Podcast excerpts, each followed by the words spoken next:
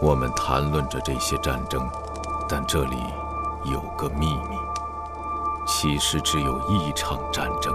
它永不结束。它流动着，就像锤子下方白热的金属。它连接起上一场战争和下一场战争，形成一条连续的长带。我的父亲参加了战争。我参加过战争，我的儿子也将参加战争，他的儿子又将跟随他的脚步。我们去的都是同一个地方。流星无处不在，潮水来来去去，但海洋始终是海集合网独家有声书，英国奇幻作家 K.J. 帕克力作《紫与黑》，K.J. 帕克短篇小说集，现已在集合网及集合 A.P.P. 独家上线。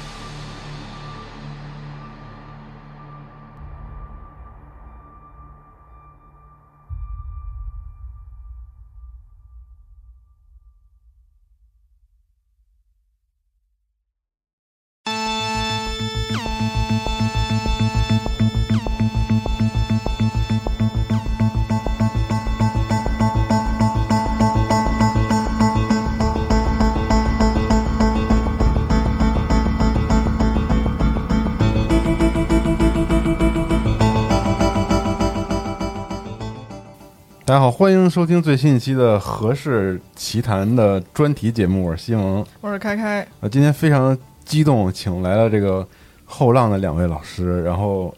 为我们讲一讲这个在我心中这个深埋已久的一个我一直不敢触碰，但是特别想聊的 一个话题，就是这个莫比斯。对，然后莫比斯其实是在。我们之前集合这么多年来介绍过非常多的科幻电影和科幻作品背后的，在背后的那一个艺术家，对对对，就他是一位法国的漫画家。然后今天我们就主要聊一聊，呃，其他我们熟知的那些作品跟他的关系。然后我们再让后浪两位老师为我们聊一聊莫比斯的生平，他是从何而来？为什么有这么强大的能力，可以影响到后来？这么多厉害的电影和这些电影界的大师们，对，终于了，终于了，我很紧张啊！今天对，虽然是卖书节目，但是 但是太关键了。两位老师，请自我介绍一下来。啊，大家好，我是后浪漫的编辑蒋潇潇。哎，大家好，我是呃后浪漫的营销编辑徐东耀。嗯，然后好，嗯嗯，欢欢迎大家在淘宝上搜索“合适”，集合的和市场的市。嗯嗯，对，这个书也是我们跟后浪一起在。呃，合适独家贩售两个礼拜，两个周，对对对，大家听到这个节目的时候就应该可以购买了。是是是，所以其实从我而言，非常希望这期节目能够激发大家的这个兴趣啊，因为确实这个莫比斯是很神奇的一个人。没错，我觉得还是从开姐这边来做一个开始的介绍，我觉得比较好，因为其实开姐的那个那一档《银银平西漫游指南》节目，其实做的特别好。然后第一期我们其实就是借助当时《爱死机》的这个片子的上那个上映吧，然后我们其实聊到了这位艺术家的创作影响了很多科幻的作品。然后今天咱就相当于是更加仔细的去聊一聊这个事儿。你可以，而且他刚当时其实他搜索资料的过程特别有趣，开姐介绍一下。对，我想就是说一下我接触到莫比斯和咆哮金属这整个。事件其实是挺有意思的，可可能很多漫画迷他接触一个漫画家都有一个自己的过程。嗯，我自己过程就是，就其实以前嗯没来集合之前写东西，写那个所有的科幻作品，什么《银翼杀手》《异形》《创星战》《第五元素》这些，就是总是会。呃，在一个很长很长的几万字的一些采访或者是资料里面，就是能看到莫比斯和咆哮金属的名字，所以这个词就一直在我脑子里有一个印象，但是我从来没有仔细去查过，就直到那个《爱死机》播出那会儿，大家都都很喜欢嘛，很疯狂，我又去查资料，然后看到这两位制呃制作人吧，又说这一系列的故事都是起源于莫比斯和他那个之前创刊的嚎叫金属，我说这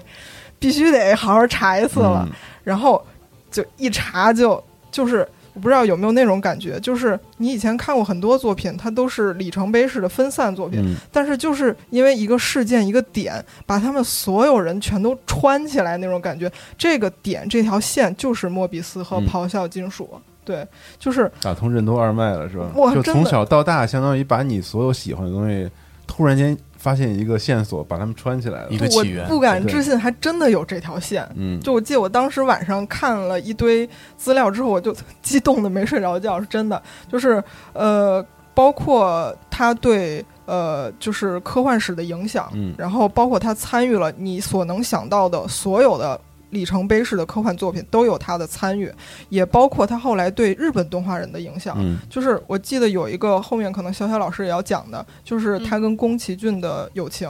呃，宫崎骏当时《风之谷》是受到一些艾扎克的影响，然后对。对，然后而且这种友友情不仅是单方面，它是传递的，就是他们莫比斯和宫崎骏后来两个人又认呃成为朋友，一起举办画展，而且甚至于就是呃莫比斯还将自己的女儿命名为宫崎骏中的那个女主角对嗯女主角的名字，嗯。就是这种师承、这种交流、友情是完全是有延续的。就当时巨感动，就就是那种一下摄入太多知识受不能量，对，了了是晚上吧睡不着觉，脑子都在嗡嗡嗡。所以我觉得，如果说今天咱有机会好好捋一下这事儿，我觉得是对对对对，对挺有意义的。所以你看，刚才他说，其实甚至于，如果把集合里面我们这些年聊过的这些文化作品，或者是是这些科幻电影，包括宫崎骏这些东西串到一块儿，你竟然能发现一个点，然后这个点就是一个，哦就是我们其实做内容的时候，一直试图在给这个这些我们热爱的作品吧，就寻找一个解，哦。就能解答我们心中为什么我喜欢这东西，所以经常会就聊到它的源流上，比如它美学的源流，或者是文学创作上的那些东西，因为这样我们可能嗯。自己搜索找到、分享出去之后，我们自己也能知道自己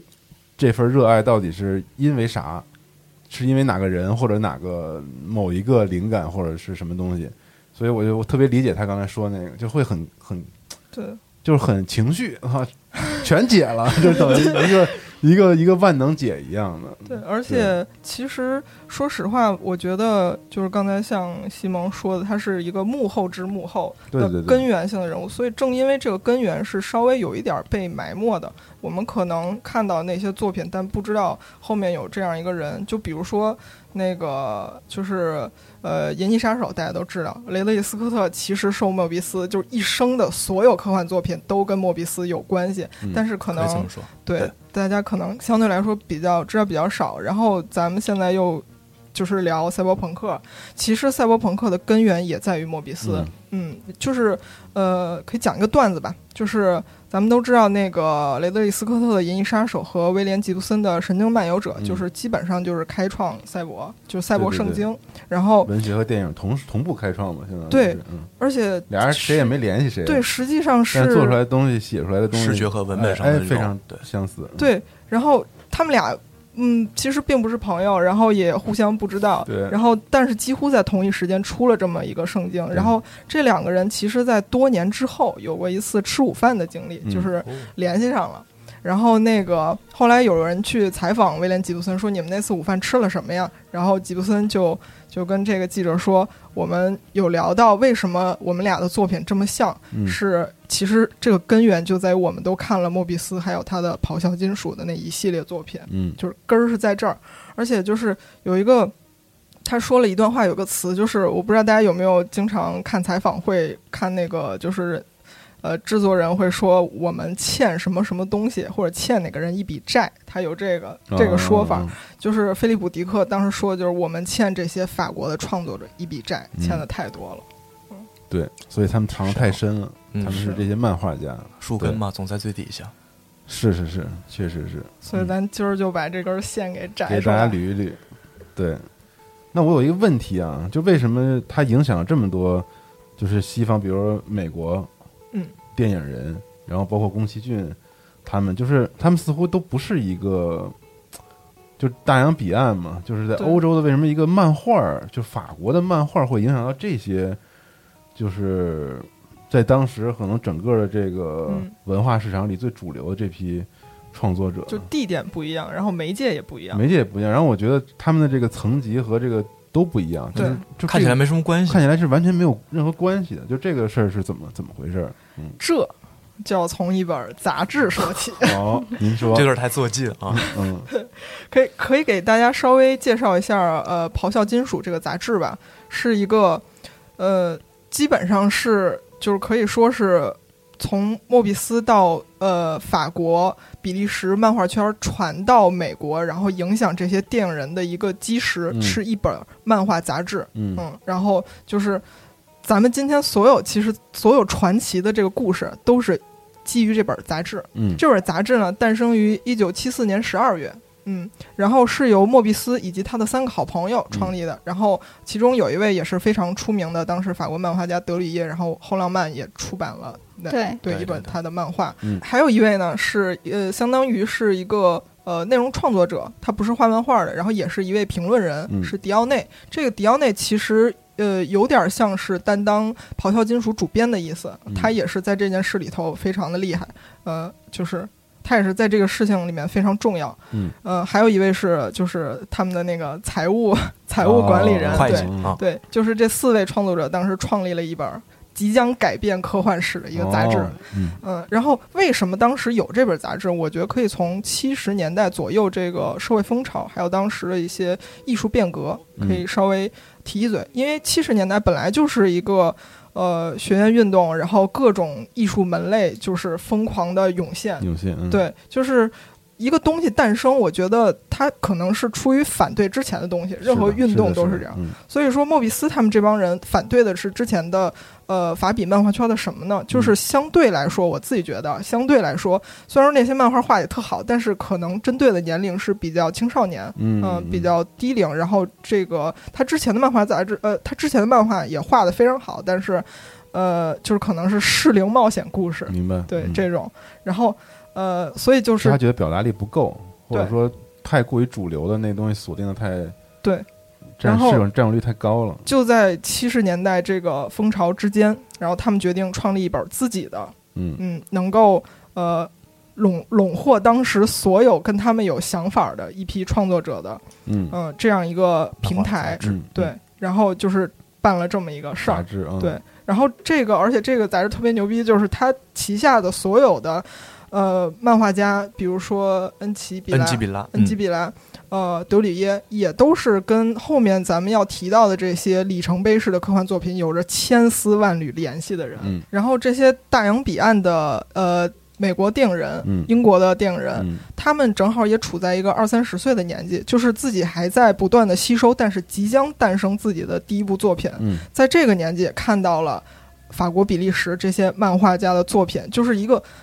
基本上可以说是从来没有见过的世界。就比如说，呃，《漫长明天》里面嗯那种对于呃城市的构造那种。就是咱们现在觉得可能是看腻了的这种赛博朋克，然后那种肮脏的街道，然后一个侦探式的一个有点有点丧的这样一个主角，嗯，然后然后他在城市间穿行，他有自己的一些往事故事，但是他像血管一样复杂交错的这种，对《漫长明天》对，第一页的那个漫画，就是你可以在无数电影里头找到这样的场景，然后但是之前就是没有过，没有见过这样的对作品，嗯，对，包括《异形》里面那种呃飞船那种肮脏的，然后有点生活气质的这些、这些场景，就是之前没有过。这嗯抽墨号上面那种异样的对，脏乱的那种感觉，这就是。这就是呃，威廉·吉布森说的欠的法国人的一笔债，之前没有见过的东西，所有的细其实是节，从这本漫画杂志上面来的。对所有细节、所有的世界，包括里面那些后来被乔治·卢卡斯抄掉的那些，就是小的小机器人啊对机器人，嗯就是所有的东西都起源于这本杂志旗下的这些创作者。嗯嗯，大家可以看一眼集合 APP 时间轴啊，因为这期可能涉及到很多非常依赖时间轴呃，，对，对，非常多的这个漫画创作的这些图之类的。刚才开开说的那些，其实，呃，看时间轴的话，就会知道对，到底和你看到电影当中那些东西有多么相似了。对就你现在看到它，并不觉得陌生，其实是因为我们看过太多的相关的电影。对对对，呃，而且其实不光是咱们刚才说那种比较比较呃大的形而上的东西，就是根据电影对比，就是有那种针对真的对比，完全就是借鉴自你能看出来，就是 就是基本上说借鉴或者致敬，嗯嗯嗯对大家看时间轴就能看得一清二楚。而且之前呃，咱们站那个有一个非常厉害的老师叫加索老老师，他真的写过一系列的呃莫比斯咆哮金属整个事件跟科幻史的联系，大家可以对在时间轴里找到这些文章，都是。我们只是把这些东西提炼出来讲，但加索老师的文章是更细致的，可以看一下。嗯，所以就在对的时间和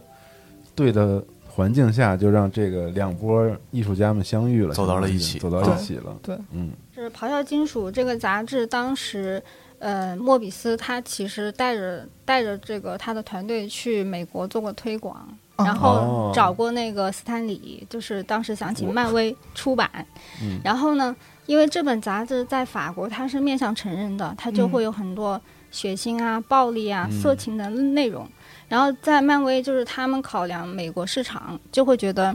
嗯，这个尺度太大了，他们漫威要洁身自好，不会不会出这样的杂志。不适合他们的这个消费群体的。对，然后他们就找了另外一家小一点的社来出版这个，嗯，金属狂笑杂志，嗯，在美国版就叫重金属。heavy 嗯 metal，嗯对，然后过了大概就是一两年吧，然后这个杂志就是销量非常好，非常受欢迎嘛。其实很多美国作者也是通过重金属，然后知道了这一批作家，嗯，然后呢，就是学到了这些风格吧，画风或者是叙事的风格。然后呢，那个漫威就觉得 得紧跟市场潮流，哦，亏了。然后他们就自己出版了一个就是相同类型，相当于是竞品的那个期刊，就就叫那个插画史诗。嗯嗯嗯，就是他们其实是错过了一次这个机会。机会了。嗯，嗯，而且我这儿补充一个，嗯我觉得莫比斯还有一个非常厉害的点，就是即便咱们今天已经把赛博朋克这事儿给说烂了，然后也基本上用烂了，是，嗯，但是你知道这个源头之后，我们再去回看他的《Long Tomorrow》或者是他之前的作品，就是你不会感觉说这个东西是，呃，我看俗了，我我老看到对对是吧？对对，嗯不是这样。我觉得真正最好的能永远留下来的东西，嗯就是你现在因为这个电台知道这本书，再去翻开这本书去看的时候，那个冲击力还是一样大。它永远就是跟今天这种视觉冲击力元素符号，然后。提出来这种对，就是我觉得就是一种特别恬静，然后呃，就万物各有其味的那种感觉，是跟今天的作品是完全不一样。我们今天还可以从中学到很多东西。嗯，就你刚才说这个万物皆有其味这个感受啊，嗯。就是我看这本莫比斯漫画精选集，就看完之后确实有这个感觉，尤其嗯那个最著名那个阿扎克的那个，对，阿扎克就是这种感觉的代表，一对，就是他他是一种很难形容的一种就感受，就是你甚至没有没没有办法把它归类到某个风格或者类型的这种是。派别里面，它就太过于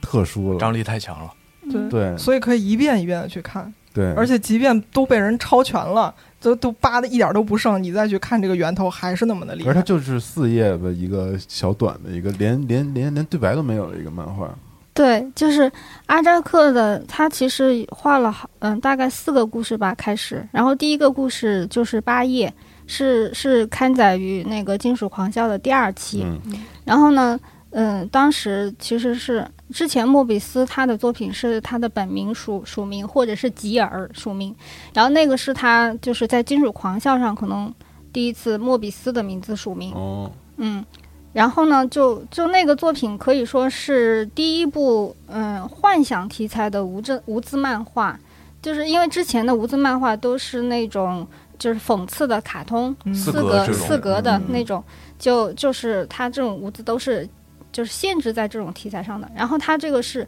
首先它就是是个幻想题材，这是一个他想象的故事，嗯。然后呢，嗯，这个人物的造型也是从来没有见过的，非常的那个有异域的那种风情，嗯，包括他骑的那个坐骑。嗯啊，是一只也不知道是龙还是鸟的生物，对对对就是 也是从来没见过。然后最重要的是它里面的用色非常的大胆。然后当时那个就是理解漫画的作者就说过，阿扎克里面就体现了莫比斯他用色的那个主观性，嗯，就你完全是想不到他会要这样去上色。是。嗯，而且他的分镜是也是很大胆，就是有有整页的，或者是一页就是两三个对对对，格子的，嗯，而且是不同形状的，它不一定是方形的，可能是圆形或者是椭圆形，就就这些在当时是从来没有见过的，嗯，前所未有的轰动性的一部作品，嗯，所以所以很多的漫画家看到这个作品之后都是。呃受到了很多的启发，嗯就包括我们说的宫崎骏的那个《风之谷》，嗯里面那个纳乌西卡他做的飞行器，嗯，就其实就是在对，在效仿他这个里面的坐骑。包括他这个作品，他在创作的过程中，他是先用铅笔打了一个很潦草的底稿，嗯然后直接上色，上色之后再描去写。勾勒他那些线条是吗？。对对，就是很牛的那个技术。哦，那如果说这个是非常具有里程碑意义的一个作品的话，然后我们也正好聊到了他本人，对，那我们要不要就从从头开始，从头开始，我们讲一讲他的这个生平的故事是怎么样的，然后演变成了现在这样一位大师？在我我看过关于他生平的介绍之后，我的一个感受就是，嗯我觉得他是一个神童，或者是一个绘画的天才。对，因为他三岁的时候父母就离异了，然后他是在外祖母外外祖父母家长大的，嗯所以他其实是他的童年就是缺乏陪伴的一个童年。那他靠什么去疏解他的寂寞？他就是靠看这种画，因为他当时。呃，外婆给那种有钱人家就是做活儿，然后呢，有钱人家不要的书就拿回来给他看，然后其中有一本就是对他影响很深的是那个书叫《环球世界》，环游世界，然后有一卷是关于西班牙的，然后那一卷的插画是居斯塔夫多雷画的，嗯。那大概就是他四到八岁这段时间接触到的，所以他从那个阶段开始，就是在他开始认字之前，他就在研究绘画，他就会研究这个画是怎么画出来的，嗯。嗯，研究所以技法，研究技法，对、嗯。这个画它是怎么画成这样子的，嗯，所以我觉得他可能就是天生有这种敏感，对这种东西很，画画面也很敏感，然后是有天赋，嗯。嗯，然后呢，等到他十三岁的时候，就是大概小学毕业的时候，嗯他就是嗯，就是他喜欢一个系列的画是有三个作家画的，然后他是唯一一个能能看得出来这个系列是由三个不同的画家画的，哦，就他们镇上没有一个人能看得出来，嗯就是他能看得出。然后他就是，他就他就会喜欢去临摹，就是他喜欢看的画，他就照着画，照着画。到了十五岁的时候，他就自己画了第一个漫画作品，是一个在非洲发生的故事。嗯然后里面就是也有各种冲突，然后呢，也有那种上衣经常被扯开的女主角。嗯嗯，然后那个故事在他们班就大受欢迎。然后啊，他就是给朋友传看这种，就是在嗯同学传看，后来就就失踪了，那个作品就嗯就没有还给他了，真的他还很生气，嗯，所以就是他在他们班上，他就是公认的画家，嗯。嗯，所以这这个一个是他天赋，二一个就是他真的非常的喜欢画，嗯对他经常就是坐在画桌前画画，然后因为他也不喜欢学习，然后呢，然后他就画画，他因为他画的画画的好，所以呢学习成绩不是特别好，老师也不会太过责怪他，哦嗯，还有才华的孩子嘛，对对，但但因材是施教嘛，对，但是到了到了中学毕业的时候，其实他也算是辍学了，就是因为实在是太专注于画画了，太热爱这个，对学业还是荒废了。后来他们家就觉得你这么喜欢画画，那你就去专门学画吧。然后他就考进了当时的应用美术学校，嗯嗯，应用美术学校其实在当时可能是属于职高这种嗯类型的学校，职业培训学校，嗯，对对对，就出来就是做一些这种装潢啊，嗯或者是做广告呀这一类的，嗯。所以在考入那个专业的学校之前，他其实前面都是自学，嗯。嗯。相当于是自学成才的一个画家，嗯。然后他在他在那个职业学校学习的时候呢，就认识了那个让·克劳德梅奇埃，嗯。就是星际特工的那个画师，他们两个后来也成了终身的这个挚友，嗯。然后就是在在这个应用美术的第三年，他去了一次墨西哥，嗯。嗯，就在墨西哥那儿发生的事情，对于他这一生的创作的影响都非常深远。呃，要去墨西哥是因为他的母亲在墨西哥那儿谈了一个男朋友，嗯嗯，然后呢，他就用他自己挣的那个稿费，嗯。你想他那个时候就已经开始大量投稿，挣的稿费买了一张从法国到墨西哥的船票，哦，嗯，然后到了墨西哥之后，结果他妈跟那个 男的分手了，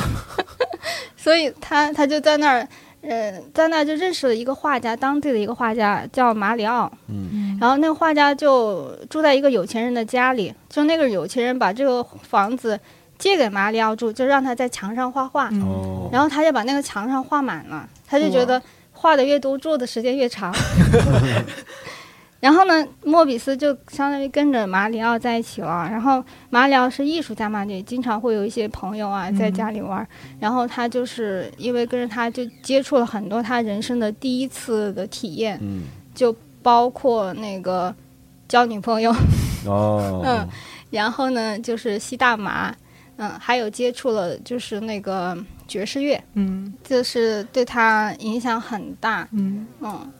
然后他，而且他当时旅行的过程中，就是看到那当地的风景嘛，就是一望无垠的沙漠，永远都嗯。看不到边，所以在他后面的那个嗯作品中，经常就是以沙漠为背景。对，嗯特别的荒凉，对那种感觉，对他就是觉得这个一个是冲击性很强，二一个就是好画儿 都是直线，嗯。对，但是他画出来的就是很空灵，给人的一种感觉，那种空间感很强。嗯。嗯，他当时就是在墨西哥结束之后，返回法国就去服兵役了。嗯。嗯，服兵役的过程中，反正也是，嗯，因为他有画画的这个特长嘛，也就是免除了一些嗯比较危险的任务，那他就是随军随军画师，哦，呃，基本上就很安全的工作，嗯嗯。嗯。就是就是他很多时候都是因为他有这个绘画的天赋，嗯。才华，然后就可以享受到一些特权。嗯，他结束了服兵役之后，当时他就立志做那个漫画家了。嗯，但是他结束之后，其实给那个哈切特哈切特杂志画过一段时间的那个百科全书插画。嗯嗯嗯，当时的那个画风其实就已经画得很好了，嗯就是像工笔一样的那种很精美，很精美的画，嗯嗯，但是他画了一段时间，他还是想画漫画嘛，所以他们就研究了一下，他跟克劳德，就是星际特工那个画家，研究一下到底跟谁学。当时也想跟弗兰坎、弗兰甘学，就是那个加斯顿顿的的作者，但因为他人在比利时比较远，然后他们就选了基杰想找个老师是吗？他们对相当于是哦，拜师学艺。哦，拜师学艺啊，对，那个时候好像还是这种，就是传统的传承传这种就是门徒形式，在做的漫画这个行业好像师傅和徒弟这种关系。嗯，嗯集结是不是在当时的漫画圈是一个非常就是元老级别的人物呢？，对他当时应该已经是一个很有名的，就是法语漫画家了。嗯嗯，他画的就是，呃，我看到你也收集资料有说嘛，就是他嗯画的那个西部题材的漫画，其实当时也很受欢迎。嗯嗯，所以所以莫比斯他就去找了吉杰，然后呢，嗯，吉杰人本身也很好，他就嗯。经、他那一段时他那个时候就经常是提拔这些新人啊，或者是嗯带带他们那个学徒嘛，伯乐，对。但是吉杰其实，嗯、就是跟克奥德比起来，他本身就更喜欢莫比斯一些，嗯，因为他喜欢莫比斯的这种写实主义的画风，因为他自己本身也是现实主义偏爱某个学生，嗯，对，他就觉得西他部题材的这种，嗯。他就觉得他真的很有天赋，然后嗯。想象力非常的好。嗯，他他说他是漫画界的兰波，哇哦，我嗯，就是而且他他他觉得莫莫比斯的这个作画风格跟他是不一样的，就是嗯。一般画家是去模仿大自然，嗯就是去临摹大自然画画，但是莫比斯他是自己想象，嗯，构造大自然，对，他他有自己头脑中的世界，他自己去构建，所以他那个时候就看出莫比斯是很有天赋的一个人。但是莫比斯他其实还是初出茅庐嘛，嗯然后他就是也非常尊敬吉杰，而且因为他小时候从小就缺失父爱，他嗯因为基本上是妈妈和哦外公外婆带大嘛，所以他其实一生都在寻找父亲的这个角色。然后他他认为的第一个父亲就是吉吉杰杰，对，哦当时吉杰就是跟他说：“嗯，你愿意跟我一起画？当时画那个就是他们一起画了一个系列的作品嘛。嗯当时吉杰问他愿不愿意跟他一起画的时候，他就特别的激动，他就觉得好像在说你愿不愿意让我当你爸爸一样。对他他当时就相当于在这个阶段，就是他找到了一个父亲。嗯嗯，然后吉杰跟着他画，其实他是要经过大量的训练的，就是还是很苦的。嗯嗯嗯嗯，然后也从吉杰那学到了很多这种创作西部漫画的技巧。嗯后来就就是那编剧沙利耶寻找一个那个画画西部故事的画手，当时他就去找季杰，但是季杰没有时间，嗯。就把让基罗就是莫比斯学生推推荐推荐给了给了那个嗯沙利叶，然后他们就开始合作了，嗯蓝莓上尉，嗯著名的蓝莓上尉。对蓝莓上尉系列，嗯，当时当他画完那个嗯蓝莓上尉之后，就是第一本就很受欢迎，嗯。嗯，因为一个是西部题材的这种故事，在欧洲就是觉得是很新颖的，嗯很很有那个冒险呐、或者是动作呀，他们就觉得很有吸引力。然后因为呃这个很受欢迎，评价很好，他们就继续画，继续画，就画了很多很长的一个系列，包括还后面又衍生出来了其他的一些番外的系列。嗯嗯，然后莫比斯他的作画速度也非常的快，他当时两年半就画了五本儿。哇，嗯，太狠了。就他的特点也是作画速度非常快。嗯嗯那其实《蓝莓上尉》这个作品啊，就是还是挺纯粹的那种西部题材的那种系列漫画，而且也很写实。也非常写实，就是特别现实主义的那种题材。嗯那为什么突然间就有了这种他的一个转变？就是，就就是因为小小老师聊到这儿，似乎这个人跟科幻什么的还没什么还没有任何联系没有任何一毛钱的联系。那为什么后来是什么什么影响他，让他开始走向了这个科幻创作或者新的这个风格的一种尝试呢？嗯嗯，其实我就是想先说一个背景，嗯，就是莫比斯呃不是莫比斯他他在用莫比斯这个名字之前，他本名是叫让吉罗。然后呢，他在创作《蓝莓上尉》的同时，也就是一九六三年，他开始画第一本蓝莓《蓝莓上尉》。在那一年，他以就以莫比斯的名字，在一本叫做《切腹》的杂志上，嗯就发表了他的一些短篇的，嗯就是创作，嗯创作，嗯，可能是其他的幻想啊，或者嗯科幻题材的。但是呢，嗯，他用的不多，就是零散、零星散散的发了发了几篇，或者是他在做插画的时候，给一些书籍呀、广告做插画，他可能用莫比斯。所以呢，其实在，在蓝莓上尉大红大火大大红大紫的时候，那个莫比斯其实是默默无闻的，就没有人、哦没有人知道莫比斯这个人是谁，或者都不知道，甚至不知道他存在。嗯，然后呢？没有联系到一块儿是吧？对对对，嗯没有人会想他联系到一起。嗯，包括但是但是切腹的那个杂志主编，他其实也看到了莫比斯的才华。他当时就是莫比斯说我要去画蓝莓上尉了，然后那个主编就是极力反对，他说你不能丢丢掉你这个莫比斯，他说你画画蓝莓上尉你就废了。嗯哦，就你应该坚持另外一个引路人，感觉这是对，他觉得你应该坚持莫比斯的路。嗯，但是但是让吉罗他其实后来回想起来，他觉得就是画蓝莓上尉这么多年的经历是给他打好了非常深厚的基本功。对，就是因为他有了那么大量的去练习啊绘画，他才能够很随心所欲的画他后面莫比斯的东西。嗯，然后呢，就是到了当时一九六八年五月，有一个法国爆发了五月风暴嘛，嗯就是学生罢工、工人罢工。当时这些年轻的漫画创作者，他们就想要寻找一些可以表达自己个性、批判时政的一些平台。嗯然后很多漫画家就新鲜漫画家，他们就开始革命了、反抗了。然后也有很多人就鼓励让吉罗。然后他就在朋友的鼓励下，他也其实有很多自己想表达的东西，他也不想老是画这种虚构故事，在对商业的在别人的编剧下面去去做。嗯然后他就，嗯，当时画了一部作品叫做《绕行》，嗯嗯，这个作品在这本书里面也有收录。嗯然后，当时这个作品发表在领航上面，那那个时候还没有金属狂想，没有嗯没有排有金属嘛。领航员是当时比较聚集当时画家的一个对，当时算是比较呃受欢迎、嗯欢迎、知名度比较高的杂志，然后就发表在领航上面。嗯，然后当时发表之后就是轰动一时，因为他他那个故事，首先在技法上，他用了非常复杂的技法，嗯就是用了很多很多琐碎的线条去勾勒细节。就是你可能看到一整面画面上，然后很远很远的房子上的窗户 都能看得见，就是他勾勒细节勾得很很多很多。嗯然后呢，嗯，他他那个剧本上，他是以自己的经历为蓝本写的，嗯。就是讲他们一家人出去度假，然后路上发生了什么，但是他加入一些幻想的元素，嗯，你很能很明显看出来，他虽然开头就说，呃，这个故事跟真本人真实经历没有任何关系，他会这样说，就是很俏皮一下，但是你就看得出来，他那个人物原型。男主、主角、女主角还有那个小孩儿，都是他们家一家嗯。人，对对对。嗯。然后这种题材在当时也是没有见过的，嗯。因为那个时候漫画全是虚构故事，就是冒险故事或者幽默故事，嗯没有人会说去讲述漫画家自己的生活，嗯，就是很私人化的一个故事呈现出来。所以当时这个这个作品在杂志上发表之后就，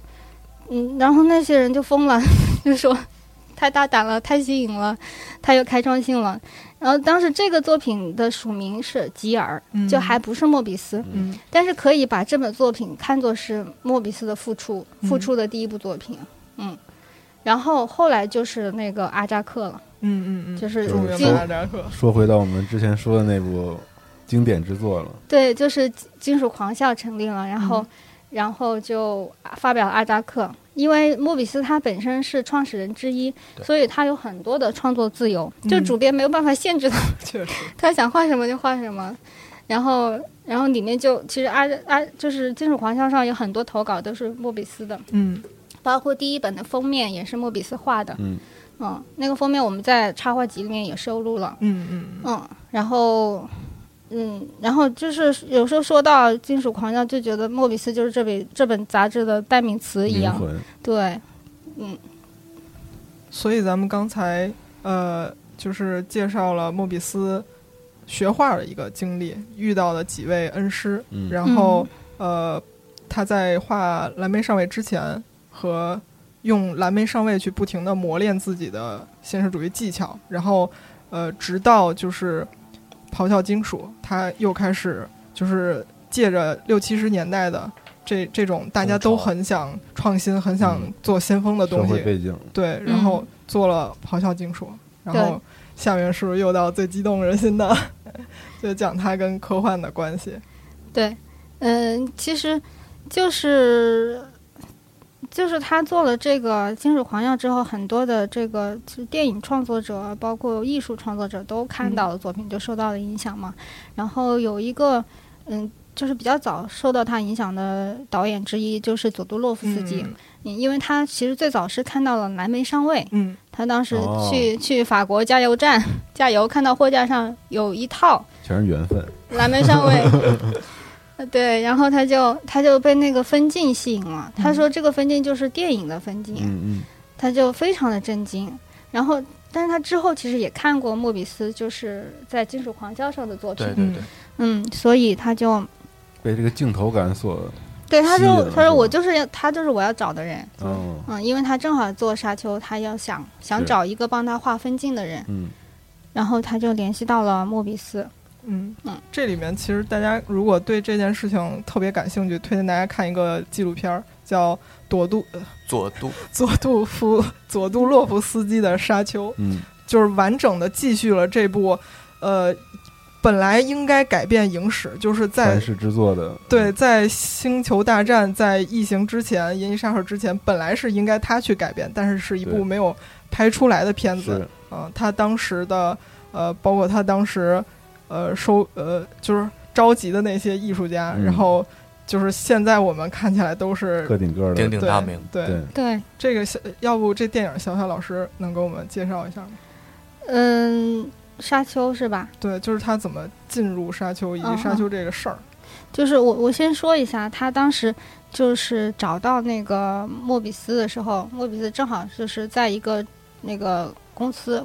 交交一个海报，电影海报，当时、嗯当时那个佐杜洛夫斯基也在，然后他说他说莫比斯，我正在找你，然后莫比斯惊了，因为佐杜洛夫斯基当时很有名了，对，而且莫莫比斯也看过他的电影，嗯，他就觉得受宠若惊，然后然后他还听说，结果听说佐杜洛夫斯基要找他做电影他，呃对，他就他就更加震惊了，然后然后他就很犹豫，他不知道该不该去，因为那时候他画那个蓝莓上尉已经是在法国是嗯很有名了，很有名气了，嗯，他就不知道他还能不能就是放下身段跟一个这种比他更牛的人合作，他当时犹豫，然后那个。嗯，佐杜洛夫斯基就说：“他说，如果你不去的话，那我考虑就请德里耶去了。”威胁，对，然后那个莫比斯说好，我去，秒秒回，就答应了。然后答应之后，他回去又开始反悔了，他就觉得还是很犹豫。然后他就去找德里耶，就是他想看有没有人愿意代替他去。嗯然后德里耶就说：“他说，他说，他说你为什么不想去啊？”然后莫比斯说：“因为我要画蓝莓上尉。”然后德里耶说：“那你要是感冒了画不了怎么办？你休一个星期吗？”他说：“对呀。”然后德里耶说：“那你就当你是感冒了吗？”嗯，对，然后他就去了，就就是先去了那个美国洛杉矶，嗯但因为是那个是前期，他们就是去找那个特效，当时就找了那个嗯丹巴龙丹丹巴龙嘛，嗯然后班龙，奥班龙，奥班龙，嗯，然后然后他在那个剧组，这个就是在那个纪录片里面能看得到的，他就是负责划分镜，然后他们是早上八点开始工作。在八点到九点这段时间，莫比斯就是佐杜洛夫斯基口述，然后莫比斯用笔画下分镜，这个小时把今天要拍摄的分镜画完，一个小时时间，然后九点开始拍摄。当天画分镜，对啊，当天当天画，当天拍。就你看那个纪录片，因为佐杜他是一个非常激动的那个老头儿，哦他说事儿都特别，他就是说形容莫比斯速度日日，对对对，对，他日日觉得嗯就就是感觉比电脑还要快，哦，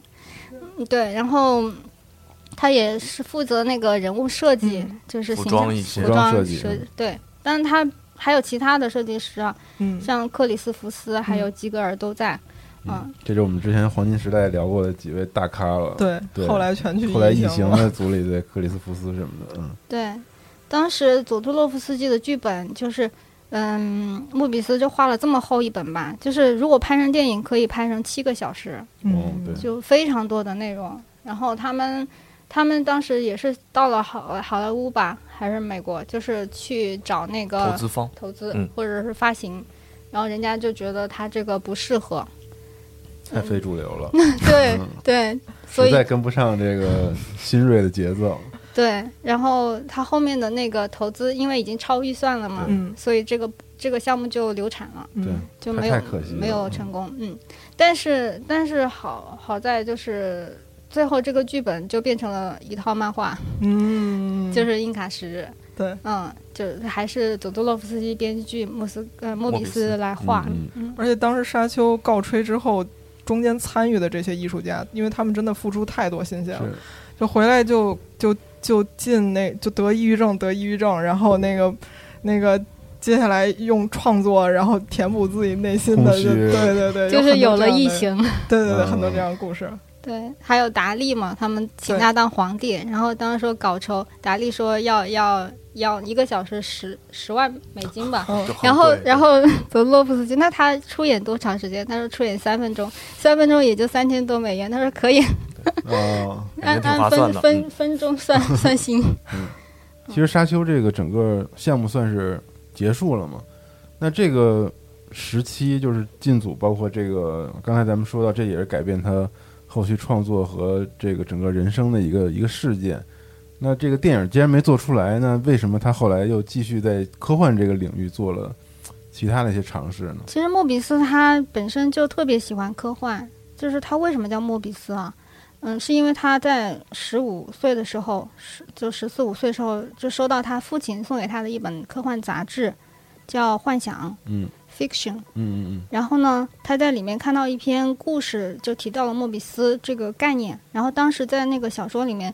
嗯，这个东西它是可以穿越时空的，嗯。嗯，就是很有科幻感嘛，嗯，然后呢，然后它这个本身的写法就是那个 Moebius，它那个 O 和一是连在一起嗯，的，对对对，就像字母，嗯就像那个莫比斯环一样，所以他就当时就选中了这这个名字，这个名字，嗯。嗯，然后呢，就是，嗯，他跟佐多洛夫斯基确实也受到了跟佐多洛夫斯基接触，也受到了很大的影响。嗯就是这是他的第二个父亲，相当于哦继集结之后，哦，第二个父亲，对，因为佐多洛夫斯基就是他是塔罗牌大师，然后他会很多这种神秘学的东西，嗯就是讲的玄乎其神的，然后哦把、影响他好对多嗯对他当时给给莫比斯就是推荐了一本书，是那个卡斯达尼亚写的，嗯卡斯达尼达写的那个嗯巫师唐望的教诲。嗯，萨满教，对他其实里面就讲的这种嗯探索探索内心的一个一个故事吧。他他反正这个作者他本身是个人类学家，嗯。然后是讲他跟这个印第安巫师怎么学习，嗯就是用一些药草，其实是产生幻想，但是在在那个印第安他那个文化里面，他这个是有诠释的，嗯，就是某种神灵啊的一些具象化，嗯，然后又反映了你置换的一种对，就是草药啊，对，所以后来就是在他很多作品里面能够看到这部作品的影响，就是卡斯达尼达这部作品的影响，嗯。就是有很多那种幻象，包括那种看探索内心的东西，嗯，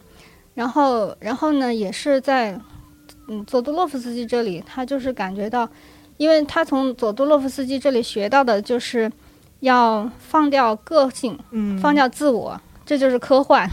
就是去掉自我。哦，嗯他因为他觉得在科幻里面才能体现出人是渺小的，所以他喜欢科幻。他就是觉得，其实最重要的是就是人人生活在这上面的这个大地，嗯嗯，而重点不是在个体的，对，不是在个体上面。怎么说感觉挺飞的哥们儿，嗯 对，所以他就喜欢科幻。嗯他其实一开始就很喜欢科幻，然后到他后期的作品，其实阿扎克就是因为他看那本书，嗯就是那本《巫师唐望的教诲》，然后是那个佐杜洛夫斯基鼓励他去探索他的内心，然后他就在想他到底想要什么样的表达方式，嗯。他想他内心到底有些什么东西想呈现，然后他才创作了阿扎阿扎克这部作品。嗯。嗯，那沙丘之后相相当于虽然这个事儿没成嘛，嗯，对。但是他依旧后来像就是踏入这圈子了，对，是另一些伟大的事情的开始。对，是另外一个伟大事情的开始。对我们就开这个节目开篇说的那些伟大事情，应该是从这儿开始。对嗯对，就是说到沙丘，可以给大家介绍一个，其实是跟后面关系很密切的一个哥们儿，叫丹·欧班农。大家如果听过大卫老师之前的异形系列节目，肯定对这个人影响很深。嗯哥们儿就是运气不太好，他是我觉得他，我看他采访还有他的那些视频，我觉得他是一个就是一个老极客，就是也是疯狂的喜欢漫画，然后自己会画画，然后疯狂的看电影。他早呃，他最早的时候是跟那个约翰卡彭特合作，嗯但是呃，合作之后，他他有点想让卡彭特，他觉得自己付出很多，想让卡彭特给他加一个导演头衔，卡彭特就就不跟他玩了。对不起啊，对，然后后来又进了沙丘剧组，结果沙丘又又吹了，而且嗯他是其中付出可以说是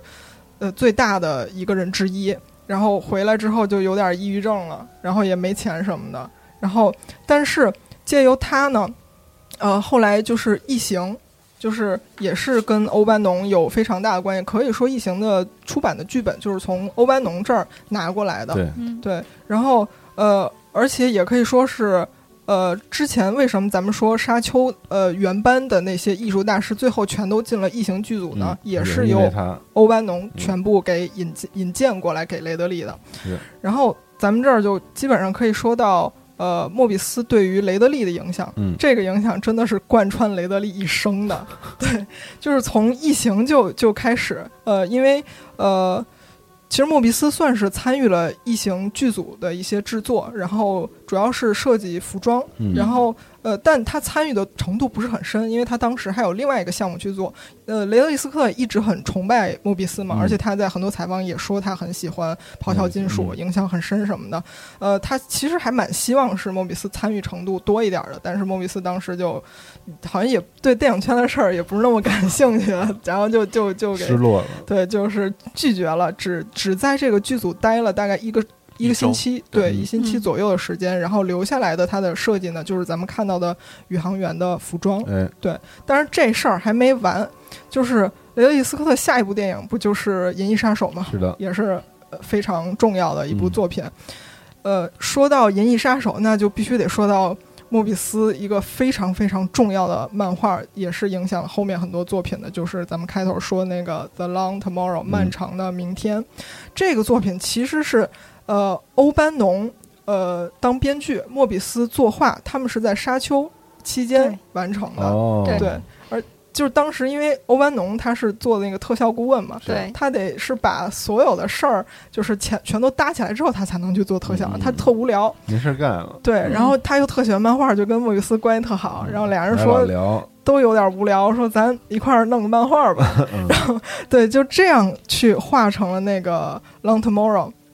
然后，呃，咱们开头说到的《Long Tomorrow》对于《银翼杀手》的影响，比如说那种，呃，就是拥挤的嗯。城市，嗯。呃，有有一点做旧，但是莫比斯本人的画风他又是其实很简洁，就是有有秩序的这种，所以你能够看到这个城市它分上下阶层，嗯然后从上往下看的那种城市像血管一样的感觉，对。嗯。这是之前都没有过的。然后包括《Long Tomorrow》那个男主角是个侦探，穿着风衣的，嗯，一个侦探里面的蛇蝎美人也是有有这个渊源的。然后呃，不光是在世界观和场景和角色上间接的影响了《银翼杀手》，呃，就是其实《Long Tomorrow》里面还有一个呃小的那个情节，就是呃这个就是怎么说有点黄暴，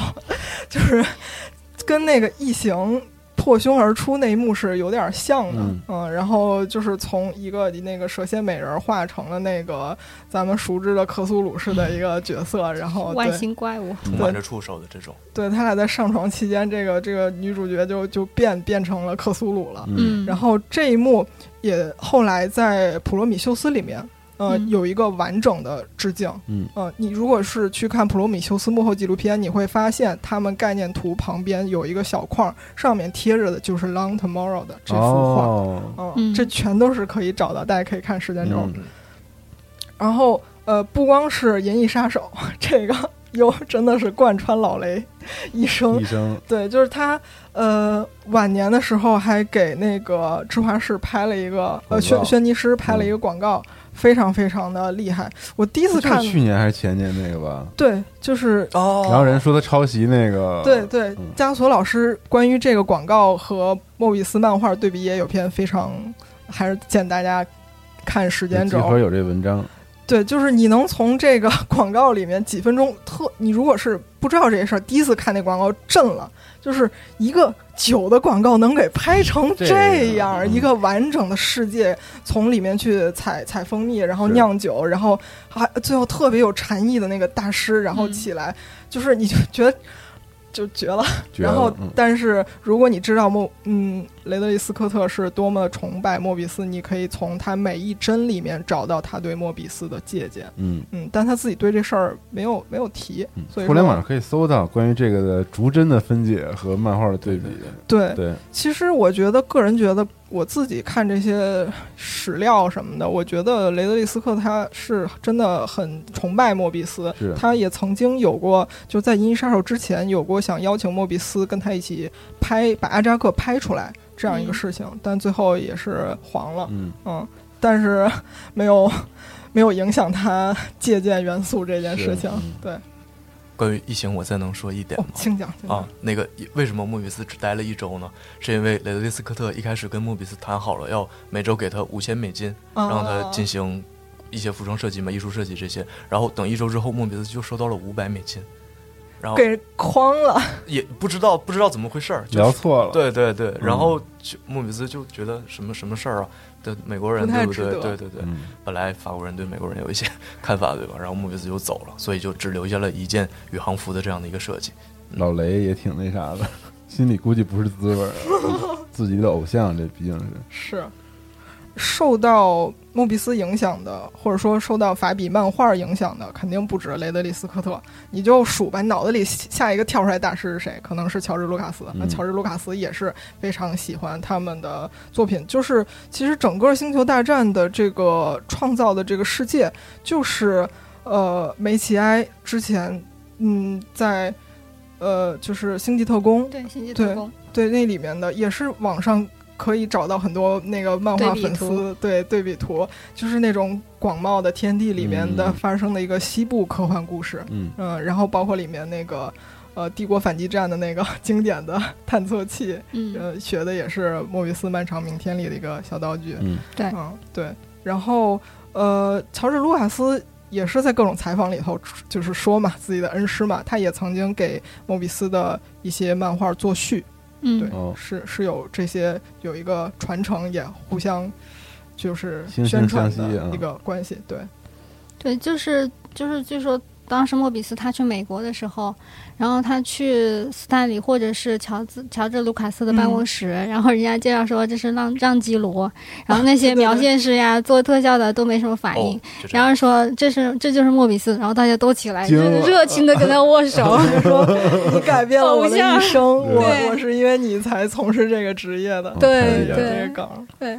就是刚才咱们说了雷德利，还有乔治卢卡斯，乔治卢卡斯，然后你脑子里再蹦，可能可能会蹦出来疯狂的麦克斯，没错，乔治米勒也是疯狂粉丝。然后，呃，他他，而且他经常去去会去就是拜访，呃，咆哮金属他们那个杂志社，每次据说都会问一下莫比斯在不在啊。哦 对哦然后你从《疯狂麦克斯》系列里面也可以看出各种致敬。我觉得其实乔治米勒这种致敬是比较真粉丝式的，我就是致敬，比如说他那个《疯狂麦克斯》系列的 logo，logo 对嗯，致敬是咆哮金属的 logo，嗯。字体是一样的。然后还有那个《疯狂麦克斯》里面有一个汽车吧，机车，那上面的 logo 也是阿扎克对对对，对阿扎克克里面的一个标志。嗯。这就是这种小的致敬，嗯。对，包括后来莫比斯，呃，他自己也参与了创的这个制作，嗯，然后还有就是九几年非常出名的这个吕克贝松的《第五元素》嗯大家都看过。其实我我我们可能都是很小的时候就看的这片儿，觉得特好看。好看。嗯但是你在复盘这些事情，长大以后，你发现当时最吸引你的那些点，比如说那个中国船，嗯然后呃，包括城市间的这种交通，嗯，然后呃，还有那个特别酷的那个黑人主持人，特别有喜感，对对还有那些外星人，其实全都是出自于莫比斯的笔下。就是嗯我觉得，就是莫比斯他给了吕克贝松一个，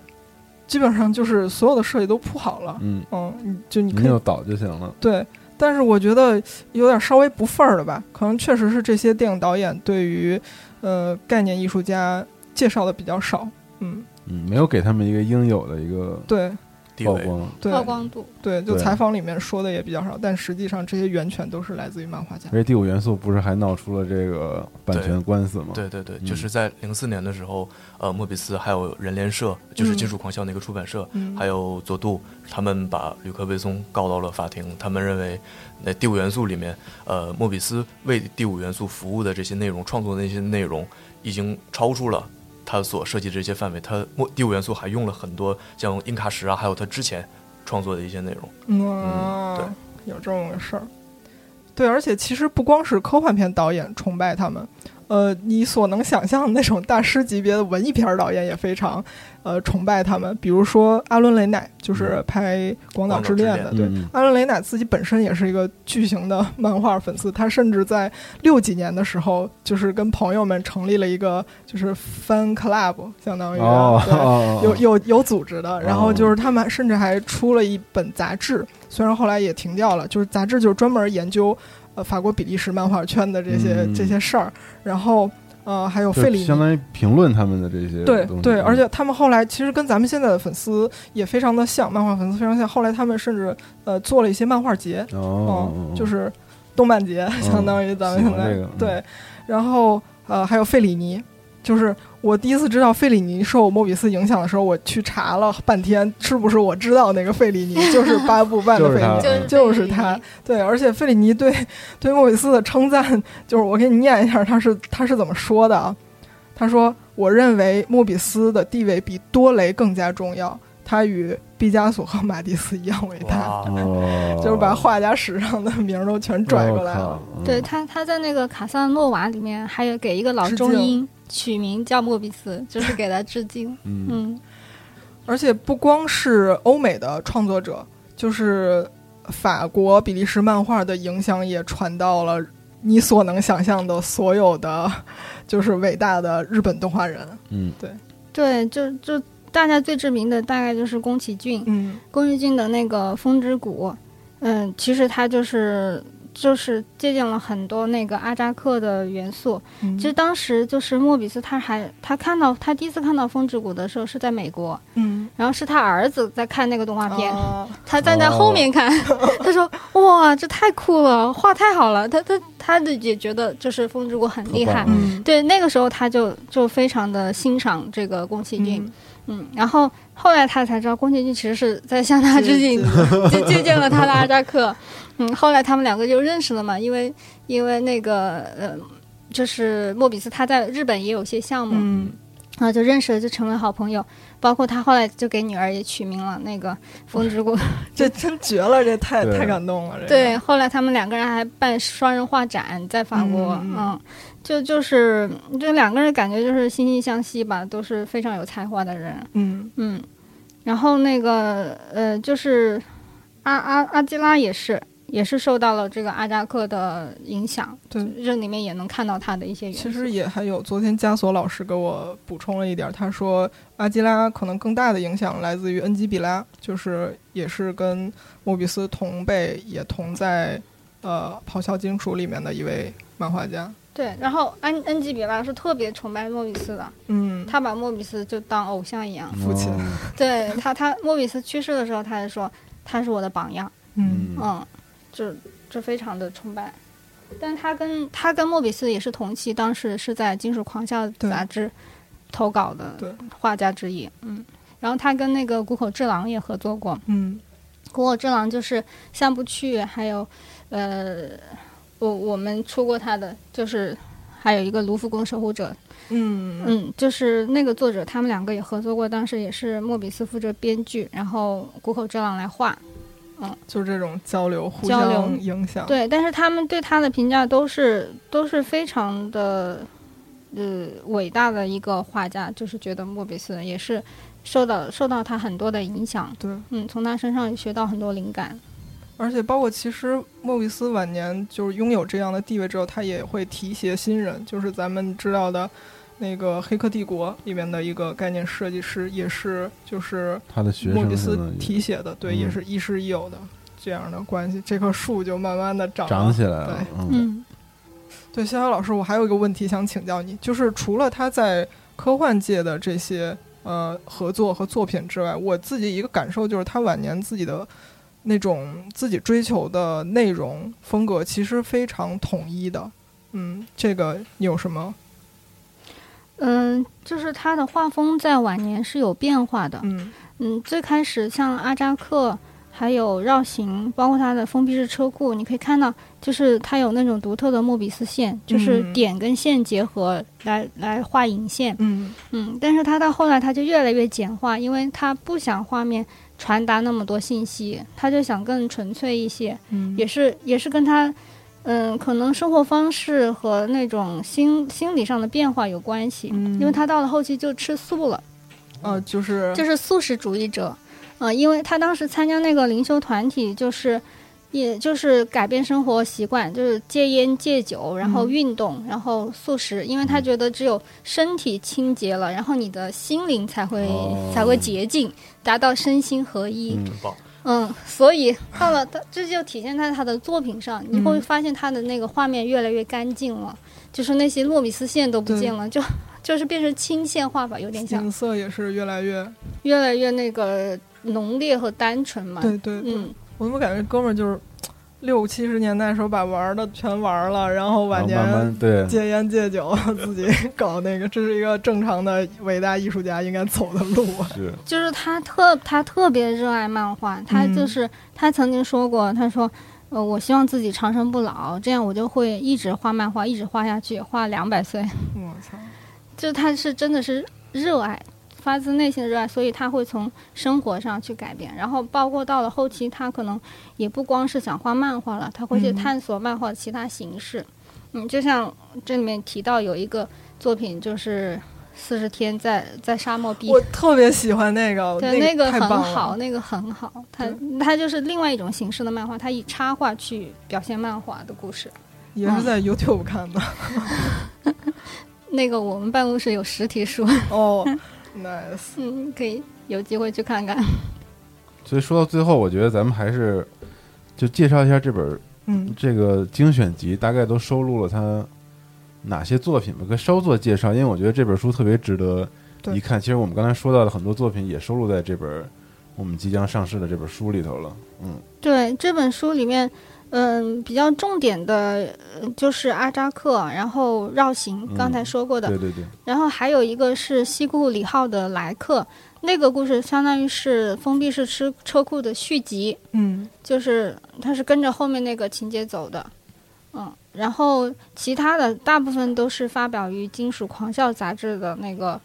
当时的作品短短篇短篇漫画。嗯就我自己觉得看这书非常舒适的一个感受，就是之前，呃，咆哮金属上面他的作品你得自己去网上找嘛，但这本书可能百分之七十吧，就是把他在咆哮金属想象力最丰富的那些嗯短片都收全了。对，这应该是他巅峰时期的短篇作品，因为他到了后期就创作长篇了，就就没有。这应该是非常非常好看的一本对而且是按年精华时间轴排的，时间线来的，对对对从他早期的我们说的那个稍微对，清幼一点的那个漫画，然后到后期的一些可以看到整个的很变化。棒的科幻创作。而且在每篇短篇之前还会有一个呃发表的年代啊，发表在哪儿的一个技术，还有莫比斯的自己的自我的一个叙述，对对对，对自序，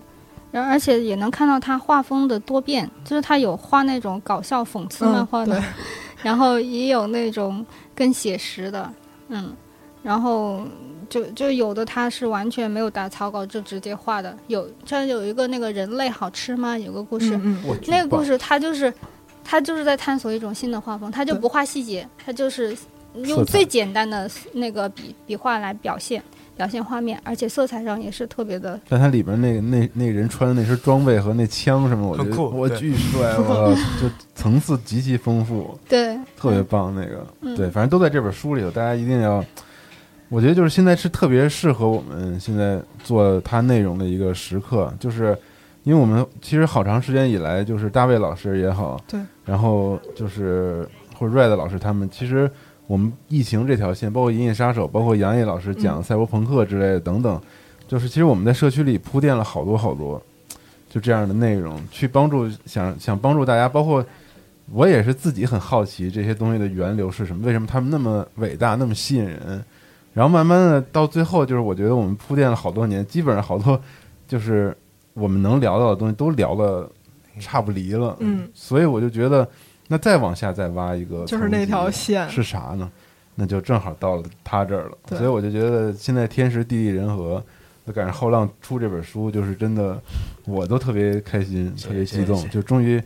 有机会能向大家分享这个特别棒的一位伟大大师的作品了。呃，但就比较遗憾的一点就是我们刚刚才提到的那个《The Long Tomorrow》漫长的明天，是因为题材问题啊，实在是过不了审，所以就没有放在这个漫画精选集里面。大家可以在加索老师老师的那篇文章里面看到他对他个人对这个的翻译。然后，呃，也比较遗憾的是，在漫画精选集里面的阿扎克部分和西库里号的莱克的部分，呃，我们也就针对呃针对出版嘛，进行了一些删减。对。嗯，没关系，可以理解。反正就是现实的情况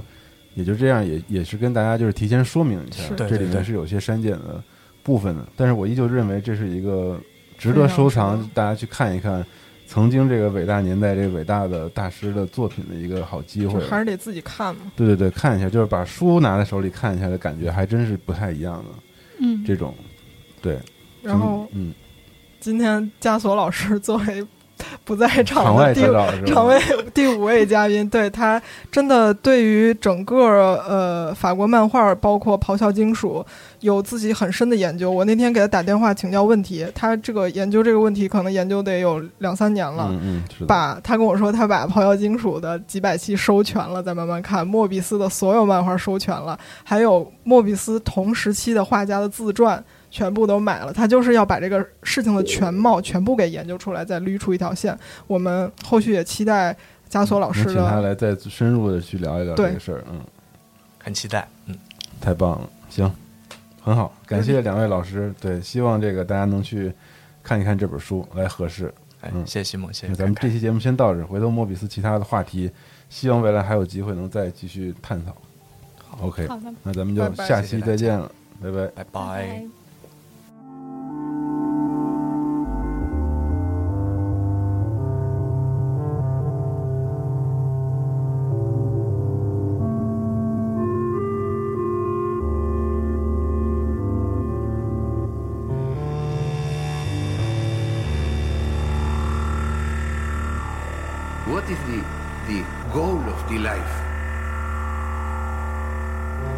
create yourself a soul.